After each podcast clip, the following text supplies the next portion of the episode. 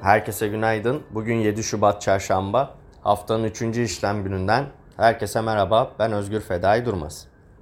BIST endeksi geçtiğimiz işlem gününü 93 puan artışla %1,05 yükselişle 8869 seviyesinden TL bazlı rekorla tamamladı.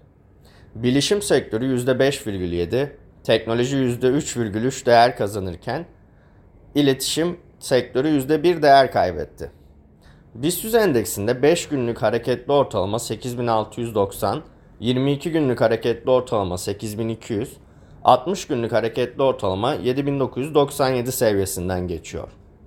7900 seviyesinin kırılmasından sonra Ocak ayından bu yana yukarı yönlü seyrini hızlandıran endekste kısa vadede 9100 seviyesi hedef haline gelebilir.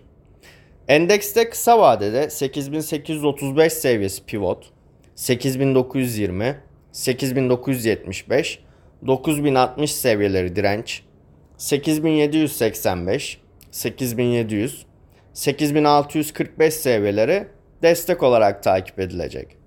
Dolar bazlı ise 292,8, 294,5, 297,3 seviyeleri direnç, 288,2, 285,4, 283,6 seviyeleri destek olarak izlenecek. JP Morgan tarafından Türkiye bankaları ile ilgili tavsiye yayımlandı.